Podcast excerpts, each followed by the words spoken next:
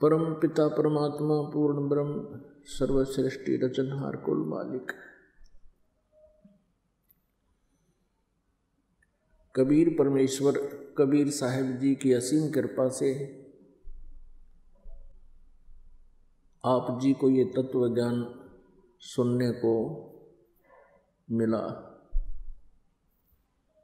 धन भाग है आप और धन्य है आपके माता पिता जिनसे आपका जन्म हुआ। आप जी का जन्म ऐसे समय में मनुष्य का है, जिस समय का संयोग कई युगों के उपरांत हुआ करता है। कलयुग का ये बिचली पीढ़ी वाला समय है। इसमें जिन पुण्यात्माओं का मानव शरीर है उनके शुभ संस्कारों की कोई कमी नहीं है। यदि कोई कमी अब है उनको तो तत्व ज्ञान की है। और इस परमात्मा के सच्चे विधान की है और उस सच्ची साधना की कमी है। उस त्रुटि को भी परमात्मा ने अब पूरा कर दिया है। परमेश्वर कबीर जी ने अपनी प्यारी आत्माओं के लिए वो खजाना खोल दिया है जिसको अभी तक सीक्रेट रखा था। परमेश्वर कबीर देव जी, ये पूर्ण परमात्मा है, पूर्ण ब्रह्म है, परम अक्षर ब्रह्म है। इन्हीं को संत लैंग्वेज में संत भाषा में सत्य पुरुष कहते हैं। पुरुष माने परमात्मा, परमेश्वर, प्रभु। सत्य मेन अविनाशी। जिसका नाश कभी ना हो। तो संत भाषा में इन्हें सतपुरुष कहते हैं।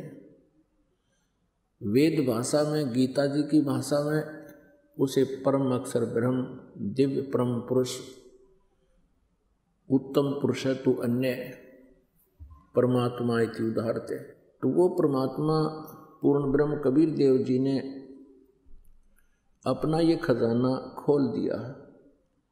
छह सौ वर्ष पहले परमात्मा आए। ये पूर्ण ब्रह्म है। इन्हीं के विषय में पवित्र चारों वेद और पवित्र श्रीमद् भगवत गीता विशेष ज्ञान दे रहे हैं। अत्यधिक जानकारी इसी परमेश्वर की है।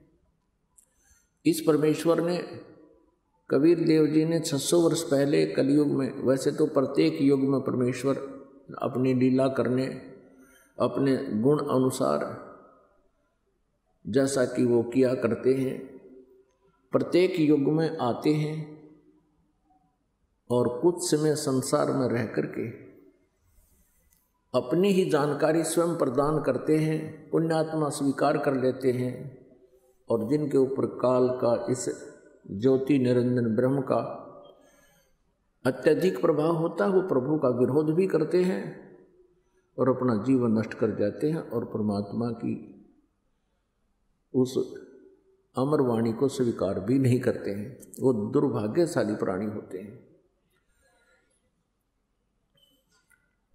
तो उसी अपने लीला अनुसार परमात्मा आए 600 वर्ष पहले कलयुग में वो प्रथम पीढ़ी थी, वो प्रथम चरण था कलयुग का, सन तेरह सौ अठानवे में, और 120 वर्ष परमेश्वर एक जन साधारण जैसा एक अपना जीवन निर्वाह करके, लीला करके, एक रोल करके, भूमिका करके सह शरीर चले गए थे, वो सह शरीर ही आए थे। उस समय प्रथम चरण में परमेश्वर ने कहा था अपनी प्यारी आत्मा धर्मदास जी को, धर्मदास तो लाख दुहाई। ये सार शब्द कहीं बार न जाई। सार शब्द बार जो पर ही बिजली पीड़ी हंस ना तरही। फिर कहा परमात्मा ने, धर्मदास तो लाख दुहाई। ये मूल ज्ञान मूल ज्ञान मीन तत्व ज्ञान। मूल ज्ञान कहीं बार न जाही। मूल ज्ञान बाहर जो पढ़ी, ये बिचली पीढ़ी हंसनी तरही। मूल ज्ञान तब तक छुपाई। मूल ज्ञान जब तक छुपाई, तब तक छुपाई, जब तक ये द्वादश पंथ ना मिट जाए। परमेश्वर ने कहा है कि धर्मदास, इस सार शब्द को अभी सार्वजनिक नहीं करना। यदि ये सतनाम और सारनाम सार्वजनिक कर दिया तो बिचली पीढ़ी वाले हंस पार नहीं हो पाएँगे। अब ये बिचली पीढ़ी स्टार्ट है। कब से है? सन उन्नीस में भारत स्वतंत्र हुआ। उससे पहले भारतवर्ष के अंदर एजुकेशन नहीं थी।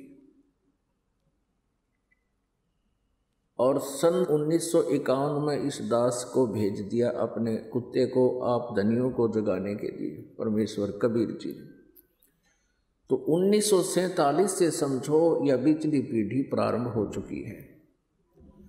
भारतवर्ष में एजुकेशन चरम सीमा पर है आज के दिन। बच्चे से लेकर बूढ़े तक सभी साक्षर हैं। और ये शिक्षा का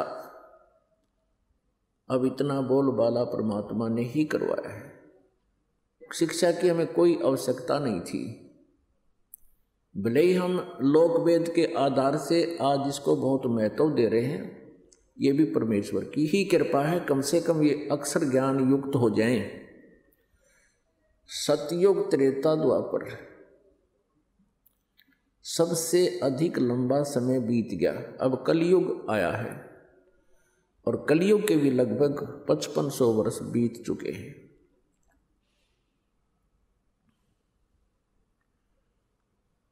और जिस कारण से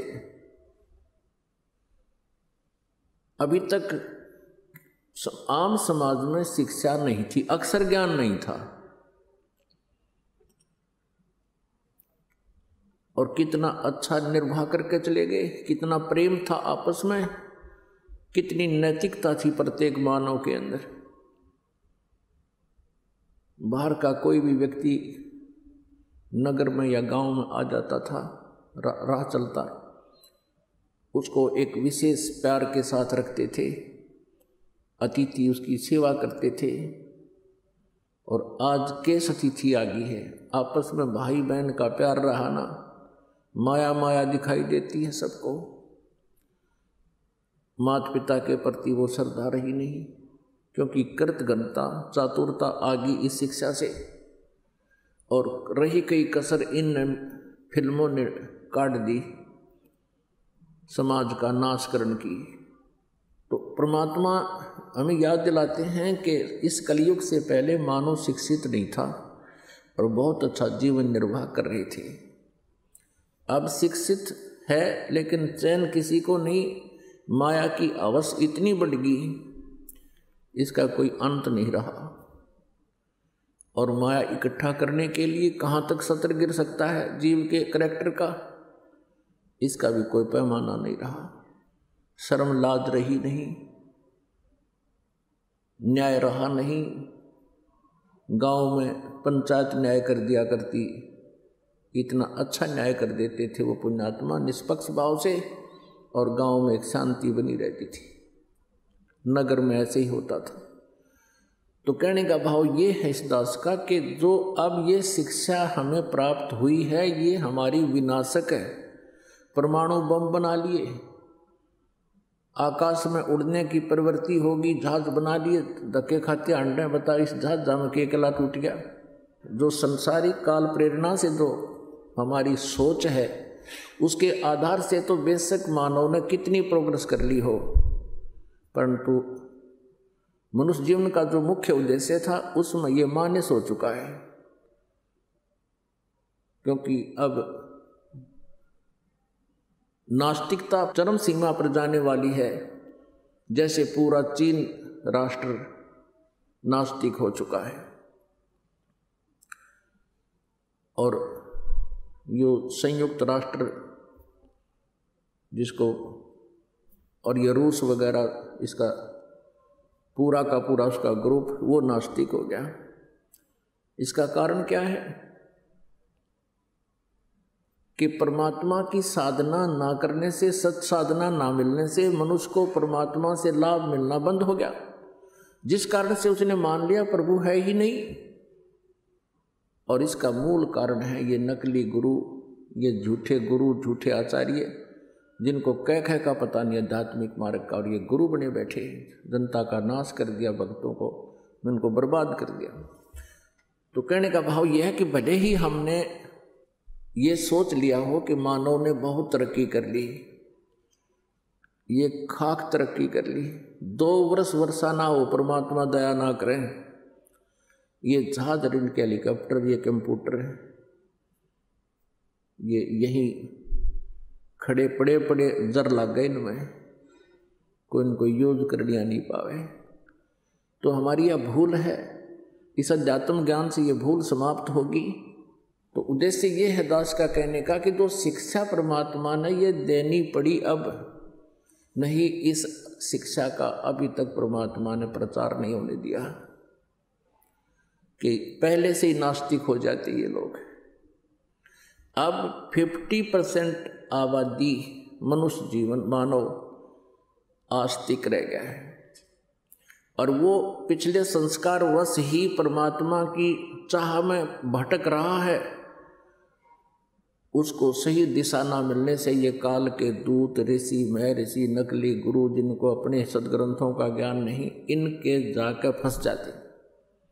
और वहाँ से भी अब वो छिक चुके हैं। वहाँ से भी वो थक चुके हैं, हार चुके हैं, क्योंकि परमात्मा से लाभ उनको मिला नहीं। और वहाँ भी अब नास्तिकता पनपने लगी है। अब ये क्रिटिकल स्टेज आ रही है मानव की। बिगड़ने और बढ़ने की।